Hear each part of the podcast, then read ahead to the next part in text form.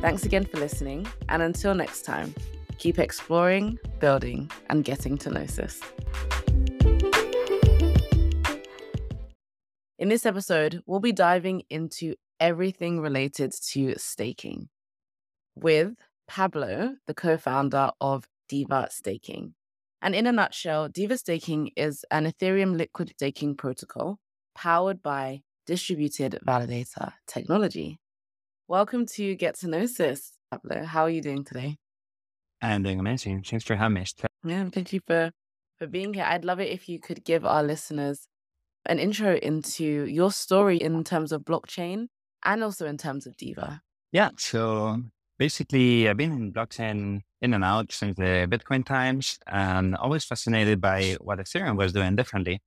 So for me, it's yeah, it's been really fascinating to think about this chain, which has the ability to execute arbitrary logic and basically that's so versatile and extensible. But I hadn't been a builder until recently when we started working on Diva. So when I was looking into staking, I was working with some friends trying to figure out what to do with some funds, ETH, and different tokens. We were looking into staking, and I was surprised at how difficult it was to set up a validator.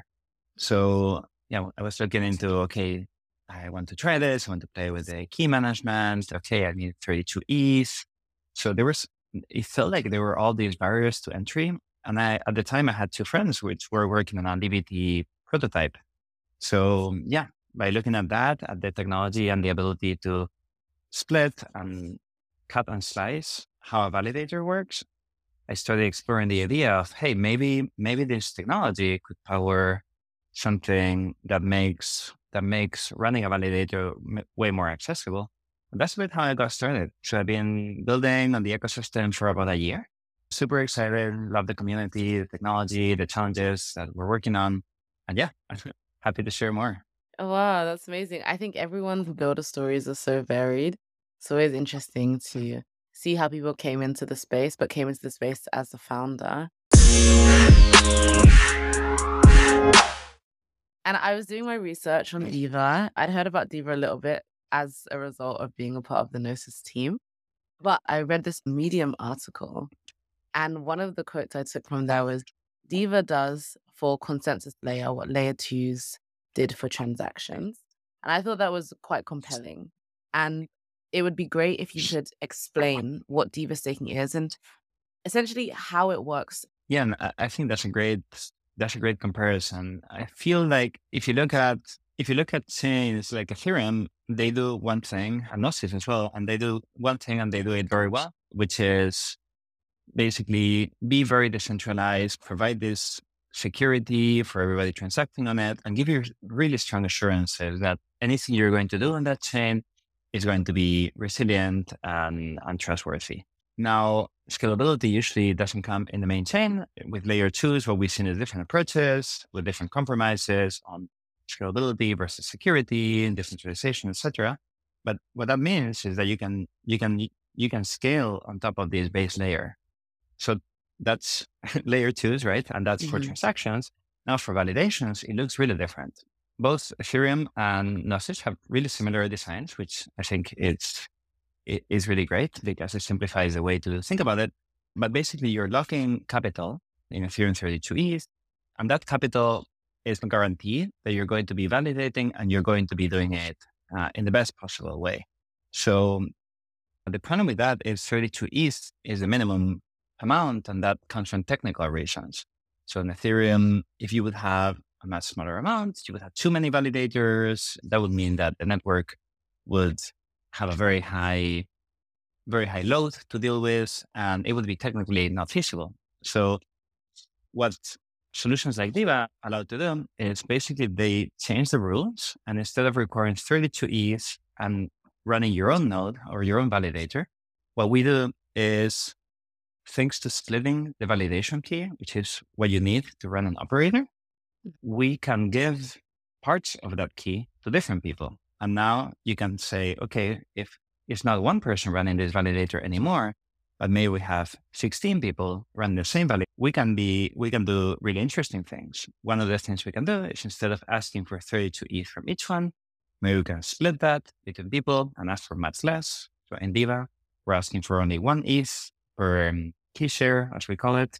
And the other things we can do is say, well, if we're not no longer working as an individual, as one entity or one person validating, but as a team, that's really cool because if somebody in the team is offline, maybe we can say, well, maybe the rest of the team can do part of their work and we can make designs that are resilient and that are a little more similar to the design of a blockchain where individual nodes can fail without compromising the network.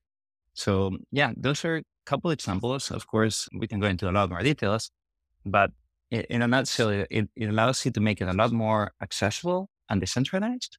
And on the other hand, make it a lot more resilient because you can come up with different configurations of how you handle failure. It's much more versatile than the base layer. The massive benefit is that you, you've lowered this financial barrier to entry for anyone that essentially wants to become an Ethereum staker because at 32 ETH, it's unaffordable for a lot of people. But by bringing it down to one ETH, more people can secure the network. Mm-hmm. So, in terms of Diva today, what milestones have you guys on the team achieved so far? And also, what's next on the roadmap? Yeah, good question. So, recently we released the we released the Diva operator testnet, and what that is is there's this client that you can install in a machine. It could be a physical machine, it could be a VPS. Of course, it's always better to run it in your own home machine for decentralization. But mm. it's this software that you can install and start operating the network. At the moment, is running on Goerli, which is the Goerli testnet for Ethereum. And we have 75 operators, more than 100 nodes, a little over 100 validators. And that's for a testnet that's less than one month old.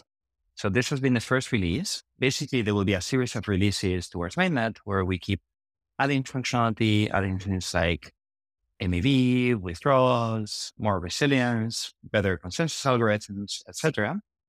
And one thing I'm really excited about is that this month we are going to be transitioning the testnet, which is today in Goerli, and it's going to be transitioning to Holesky or Ethereum and adding modular support to also start testing Gnosis chain. Uh, so Chiado would be the equivalent uh, network. So this is some, something still in process, but uh, yeah, basically the main milestone is the network is running. We're slowly adding features and progressing on the way towards towards mainnet. Oh, first of all, congratulations on the launch of the testnet. I think that's a massive milestone.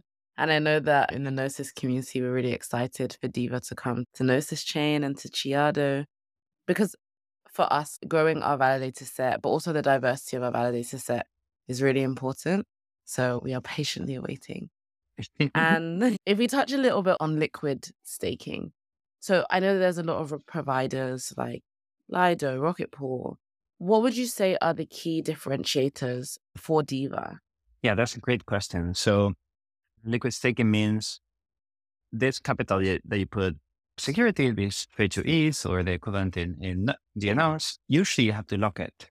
And that means there's an opportunity cost because if you're locking this money, these funds, you're not doing other things with them. So liquid staking, what it allows is to give you this receipt. So you can, you can use that capital or those funds somewhere else. So today there's, there's tools like Lido or like Rocket Pool that allows you to do liquid staking and they're focused on that, right? They, today they have virtually no use of DVT because what they're doing is in the case of Lido, they have a set of about 30 permissioned operators who are running it. These are professional entities running the validation. In the Rocket Pool side, what they have is home stakers, a mix of home and professional stakers, who are each of them taking one validator. On the other side, what we have is tools that work on distributed validator technology, like Obol or SSV. But the way they build it is, is more modular. It's more like Lego pieces that you can use to build your own solutions.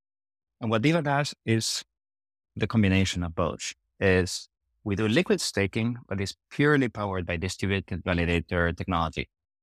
And what that does is when you tightly integrate the systems, what, what you get is the distributed validation and the liquid staking work together in a way that's much better than the sum of them.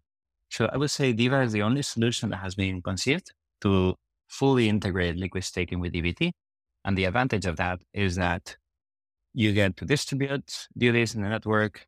So you're not depending on any individual party and you lower the barrier to entry to make it much more accessible for home stakers. Amazing. When I first joined the Gnosis team, we were figuring out the validator incentive program and just looking into validators on Gnosis chain. And I think that one thing that I realized was how vulnerable to censorship um, Ethereum is in terms of validators, because there's not that many providers offering staking solutions. And it was interesting for us because we define decentralization by our Nakamoto coefficient. Mm. But then calculating the Nakamoto coefficient of Ethereum is actually lower than lower than I expected. But I assume that with Diva making it to mainnet, that will greatly increase.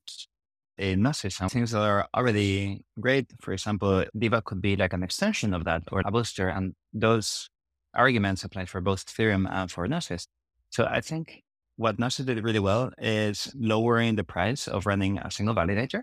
So because it's only one team, there's Mhm. so much, yeah, there's a such lower barrier to entry to start validating that really somebody can set up something at home. They can start playing with it. Um, it's not so bad if you make some mistakes.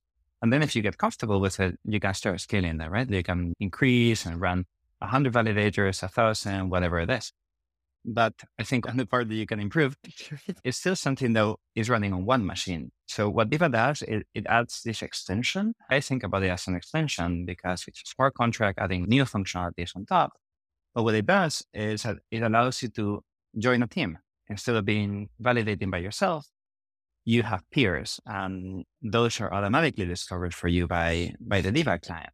So by connecting to this network, it's a little bit like you're joining a union or a big team where if you have a bad day or if your data provider's off, your connection, your machine burns, whatever, it's fine because you have other people in your team and those other people are going to be picking it up and to, to, to the network, that's a really positive effect because it means that if a few machines are down or there's censorship in an entire region for whatever reason, the network doesn't see it um, because there's always other nodes that are picking up. So I think things are going in the right direction and we're trying to bring that to a new level for those who, who choose to use it.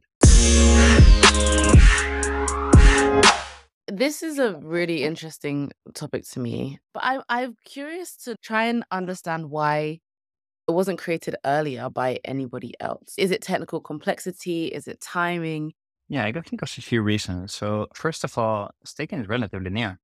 Many people are still getting comfortable with it, trying to understand what happens when I'm offline.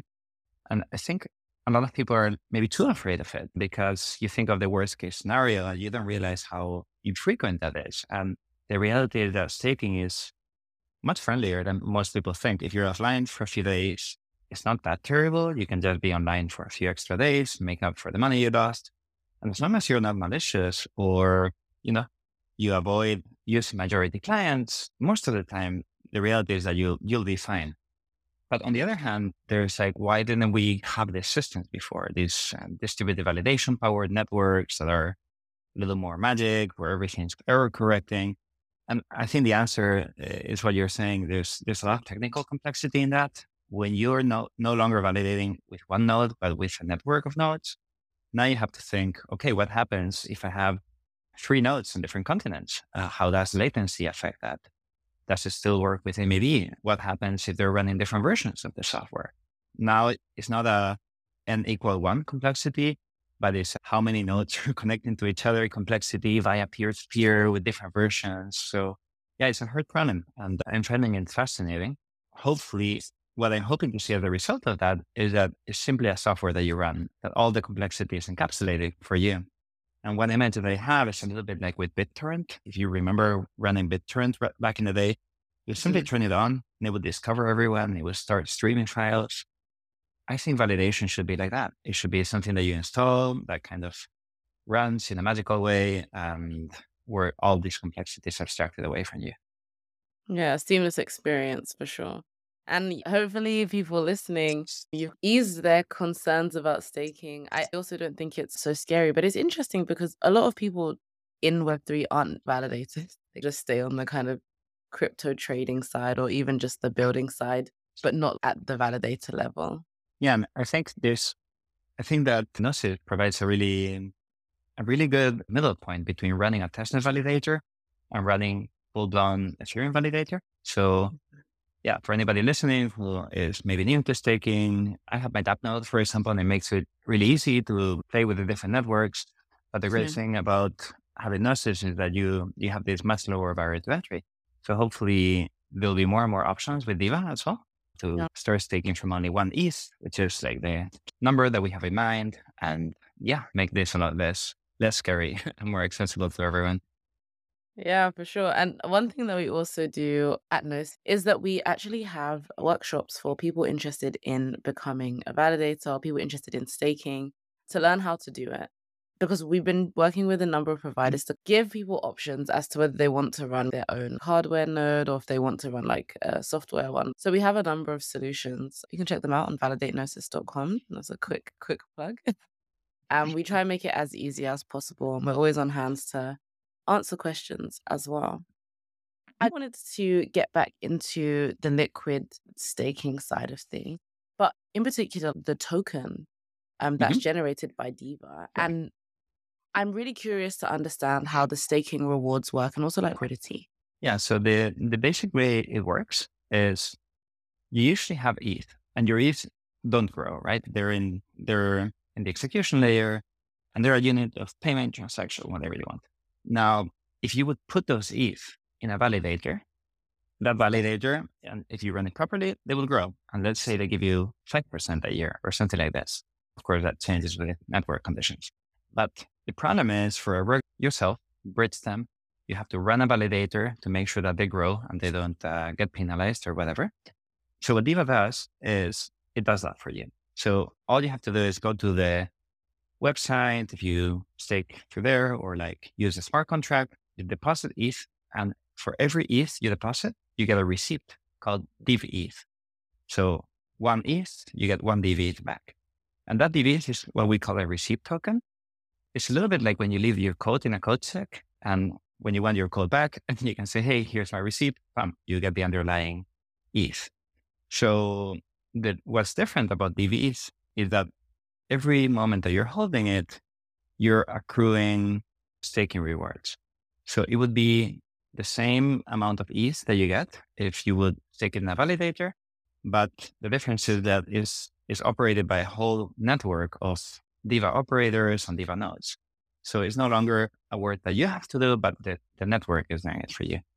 So the only difference in terms of rewards is that first, much smoother because it's not one validator, but the average of all the validators in Diva, you can expect to have a very similar reward. And the second difference is that you pay a small fee for the operators. So the Diva DAO or token holders don't really charge anything, but you are paying the Diva operators. That's expected to be about 10%. So you do get a slightly smaller net reward, but you also don't have to do any of the work. So mm-hmm. if you're an operator on the other side, you can also generate more rewards because when you're running a node, you not only get the base staking rewards, let's say 5%, but you also get extra operator rewards. And that can be quite substantial. So for somebody who wants to run a node and really power the network, they can expect to not make maybe that 5%, but maybe make potentially 10% or 15% return a year on their collateral. So yeah, what this allows you is to really choose how you want to get involved. If you want to just be passive, like a trader, like you were saying, you could simply hold the token or stake yourself. Or if you want to be active and power the network, then the APR can be potentially much, much higher. But this is still something that's under development. The final design will depend on what we learn in that phase. Oh, well, the incentive is there for people that don't necessarily have 32 ETH to set up a, a, a full Ethereum node on Ethereum. But it's also there for individuals that have a ton of ETH that are just looking for a, a better return. So it caters to any size wallet. Yeah, actually, uh, we've been looking at uh, what the number is, right? Uh, if you look at how many people have between one and 10 ETH, that number is so much higher than people that have 10 mm. ETH or more. There, there's an enormous amount. But the problem is today, there's no option for these people to run nodes on Ethereum. Mm-hmm. So what we're hoping was to give this specialization option to say, hey, if you're a trader or just an investor, perfect. Here's a network that's very decentralized, very resilient, and that you can use. And because it's liquid staking, you can do plenty of things. So you can take that receipt token, put it in Aave, put it on Uniswap, on Balancer, whatever it is. So you can yeah. double dip on that yield. Or if you're an operator and you want to run the nodes from home, you want to have a great performance, put your ETH to work, now you have an option where you can make much more than that 5% because you're giving services to the network and the network is going to be paying you for that. So yeah, it's, it's this specialization like decouples the original design from Ethereum validators. Wow. Building a, a company like Diva. I can't imagine what the challenges are. I'm curious to know, as one of the co-founders, what challenges have you encountered on this journey? That's a great question because a lot of people look at Diva and think, oh, this is like a company or something where a, a, small team of people are making it. But the reality is that we chose a very different route. So the way Diva works is a bit atypical. We were a few initial developers or co-founders with this idea, but we said, okay, we don't think we have all the answers and we actually want to decentralize this as soon as possible. So we started by decentralizing power first and working on this prototype. So the way Diva is structured is there is the DAO that was formed by an initial distribution. And that DAO has been giving tokens to, to people who have been in, involved with staking, with running nodes. It was distributed to people staking from the Genesis, people staking with Rocket Pool, with Lido, community members from Gnosis, from ENS, different DAOs. The goal of that was looking for people who can help kind of curate how the protocol will work in the future. That protocol and that DAO will not have any way of charging fees to, to stakers. It's purely a governance entity. And what we're doing is different contributors are working in different parts of the protocol. So developers are working on an entity called Shamir, and they're focused on building this first implementation of how Diva can work. And they're taking input from this DAO and the community. Me, on the other hand, I'm working on an entity called the Staking Foundation, where what, what I do is I do education, do support to people running nodes, try to like work with the community to align a little bit the values and the initiatives. But yeah, what, what we're doing is we're forcing ourselves to be as decentralized as possible from the beginning because that helps us progress much faster through the steps of decentralization than maybe companies that start with protocol first and then decentralizing as an afterthought. So yeah, I, I guess what's interesting about this project is that we're really focused on giving power to the community and making sure that they're the ones designing how things should work. Oh, wow. This is a very different approach to a lot of other projects in the space. I recently spoke to Shapeshift, and as you probably know, they were centralized. And we spoke about the struggles of DAO life, but also how great it is because you really do have community buy in and everyone's very passionate about the vision. There's not many projects that I've spoken to that have started off as a DAO and been able to ship so that's also another amazing feat. Yeah. For me, it's been super interesting because I, I come from making companies 15 years before this. It's always been very command driven. Like in a company, you choose who you work with, you fundraise. It's, mm-hmm. it's, it's a different game. But here, because we chose people who are so value driven, who are really on Ethereum from the beginning, who care about the values. And uh, in this sense, we, sh- we feel extremely aligned with Gnosis, where we really stand for very similar values and, and visions of the future. But the great thing about that is that people come to the Discord and they feel part of it. They contribute. They've been like creating packages for DAppNode or like like explorers for the network. They're answering each other's questions because people really want this tool to exist and they really want better ways to stake. So yeah, for me every day I I, I just like feel the excitement. I'm happy to mm. be part of that and yeah, also thinking of ways on how to be just uh, supportive instead of directive has been a really interesting case for me. If you're maybe a first time node operator or somebody with experience that wants to try what we're building, the Discord is open. It's discord.gg slash diva. We're also on Twitter. The community is really supportive. So even if you're not experienced, feel free to drop by and to ask for help in your first steps of setting up a node. We'd love to learn from these first case experiences and also see what might be missing or open to contributions. So yeah, curious if you're hearing this to hear your opinion. Um, happy to have you involved. And yeah, everything's still under development. So it's a perfect moment to get involved. Mm. Well, thank you. And once again, congratulations to the Diva team, to the Diva DAO for the testnet launch. I know that we are really excited about you guys. So include all of the links in the description. Thank you so much for tuning into this episode of Get to Gnosis. We hope that you've enjoyed our deep dive into DVT and liquid staking with Pablo from Diva. As always, we aim to make complex topics in the Web3 space more accessible to all listeners, and we hope that we've achieved that today. We encourage you to keep exploring the Gnosis ecosystem and all that it has to offer, and we look forward to bringing you more exciting content in the future. Don't forget to subscribe to Get to Gnosis and follow us and Diva on social media. All of our links will be in the description.